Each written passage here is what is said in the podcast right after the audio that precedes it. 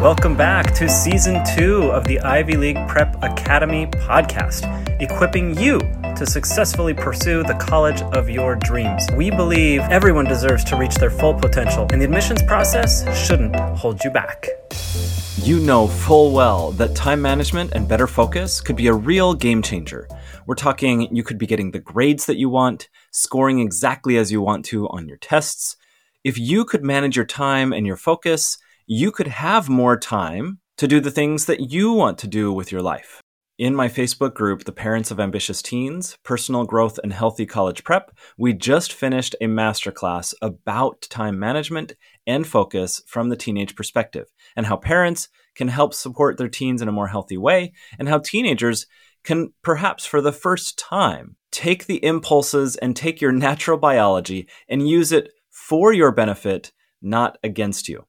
Over the next couple of days, we'll be listening to a few podcasts that are just snippets from that masterclass. So here's the introduction to the masterclass. I hope you gain a lot of value from it. And this is just part one, there's more coming. Let's jump into the Zoom room with me.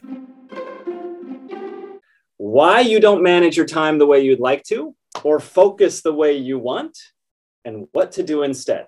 I don't know if there is a more important topic to teenagers today, at least those who have ambitions or aspirations to attend more selective colleges. But let me ask the teenagers directly why are you here? And some of you may be saying, well, it wasn't my choice. I'm here because I was told to be here. Um, but I want you to ask or, or really consider for just a second have you ever felt like real focus, and real time management is an impossible task for you. Have you tried before to be more productive, to be more effective with your time management, to be more uh, more aware and more present and, and everything else, get more done earlier on, only to fail and then feel frustrated that you waited until the last minute and then you know the deadline is what spurred uh, action after procrastinating for a long time? I can relate okay? I understand but I just want to propose just one thought for you. What if the secret to the life you're hoping for is not to just want that life more than you used to want it? What if it's not to be more motivated, to eliminate your impulses? What if the secret to time management and focus was not to just be stronger than your internal resistance, but what if you could understand those impulses? What if you could outsmart them? What if you could make your internal drivers, the impulses that you have biologically that you don't control, you try to overpower in the past, and certainly we'll give you some tactics and some strategies to help you with that. But what if you could take those impulses and outsmart them and make them work for you rather than against you? Would that change things for you?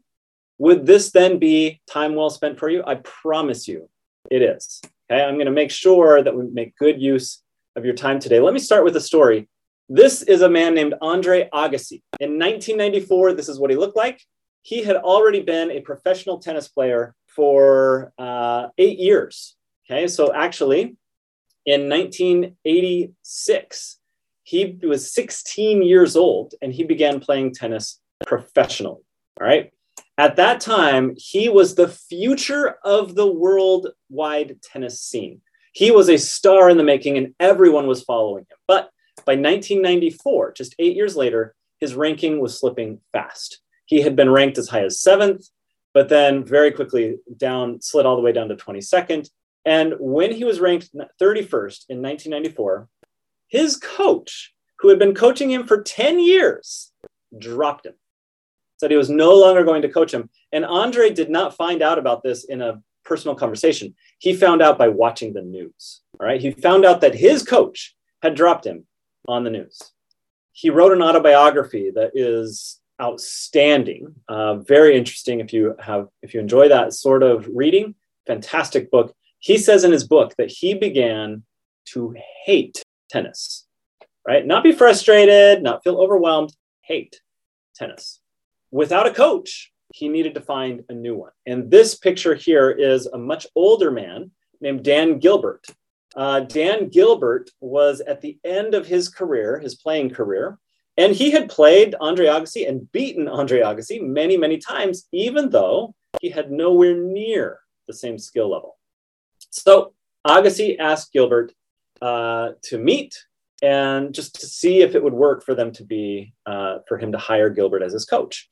And the first thing he did when they met at dinner is, is they asked him what he thought of Agassi's game. Okay. And Agassi asked Gilbert what he thought of his game. And Gilbert said, if I had your talent, I would be dominating the Pro Tour. But there's a problem. You try to hit a winner on every single shot. He was more talented than anyone else. So his winners, when he hit them correctly, were unreturnable. Okay, they were amazing.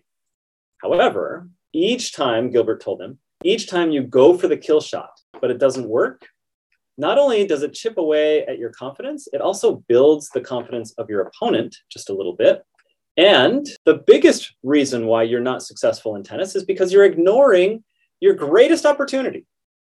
The opponent, you know, on the other side of the net has weaknesses that you can exploit, and you totally ignore those weaknesses. You completely, you just let the player play to their greatest strengths and you ignore their weaknesses. And you don't ever try to ask them to beat themselves, right? All right. So he hired Dan Gilbert. And just a few months later, he got into the US Open as an unranked player. Okay. This was his, his status was just slipping so fast from seventh in the world to unranked when he joined the US Open. And maybe you can guess, he became the first player in 28 years who was unranked to win the US Open. And soon after that, Agassi earned the number one ranking in the world, the first time in his life he had obtained that. And he held on to that ranking for another 101 weeks, okay, for two years. He was the number one player in the world. You know that time management can be a game changer. Okay, you know that this can lead to better grades, to better test scores, to more impressive accomplishments, to more scholarships. But that's just the beginning, right? That's the stuff that other people in your life want from you. You maybe you know that your teachers and your parents um, and other adults in your life want you to have better grades, better test scores, more impressive accomplishments, and be better prepared with scholarships. But you also have interests and desires, and you have a life to live as well, right? The less you are able to manage your time and the less you're able to focus, the more difficult it is for you to have time for yourself and the skills that you want to develop to, to improve your own life. Time management is going to be and, and can be an absolute game changer in your ability to create time for yourself as well. This is a massively important topic. But here's my first question Why do you think that your previous efforts to be more productive and focused have failed to get you the results that you want? Maybe you've been somewhat successful, but not all the way successful. That's fine. Answer the question according to your specific experience. One of the ways that we can look at this is that, yeah, we've tried over and over again, but change is hard.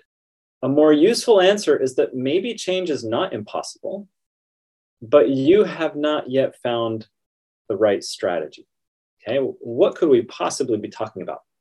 Just as Andre Agassi could not figure out the right strategy to beat his opponents. Okay. He kept going for the kill shot over and over and over again, which I like to apply. You know, I feel like that is similar to students who try to use motivation, right? Try to use willpower over and over and over again to overcome those internal impulses, right? And if you're dependent on willpower to reach your goals, it's similar to Andre Agassi. You're ignoring the weaknesses of your opponent, which we'll talk about in just a second, and you're going for the same strategy over and over again. What if, just like Agassi, when he discovered a new strategy and was able to exploit the weaknesses of his opponent, then leading to becoming a champion? What if you could begin to see yourself in this kind of internal struggle the same way?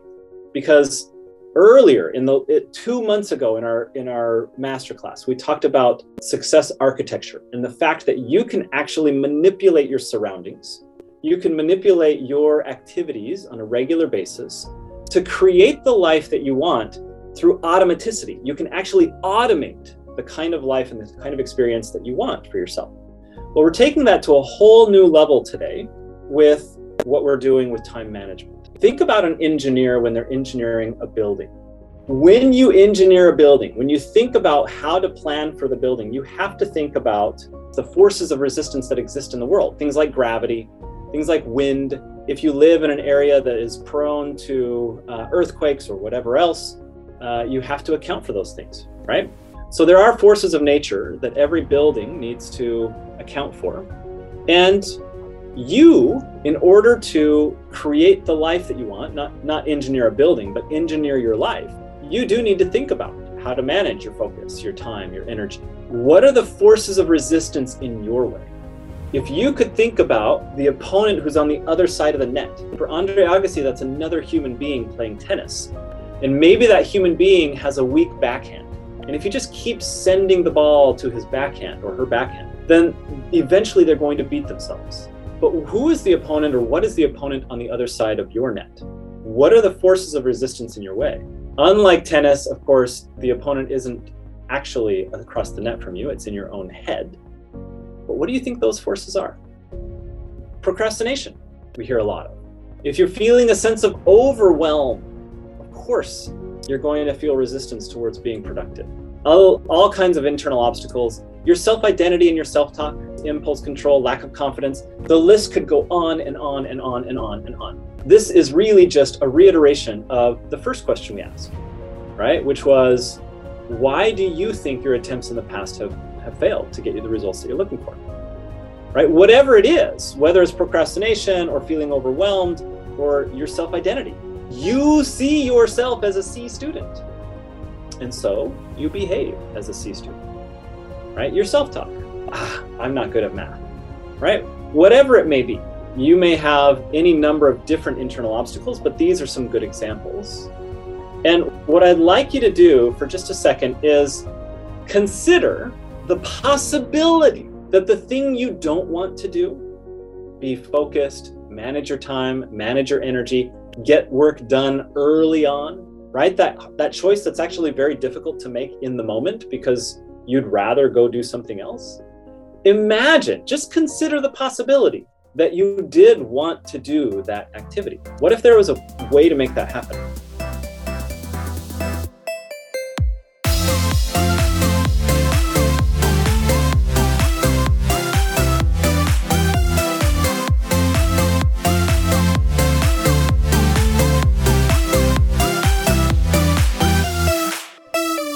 Music for this episode came from We Are Here by Declare P. I'm Steve Gardner. If you like what you heard, please subscribe and share with a friend. Thanks for listening.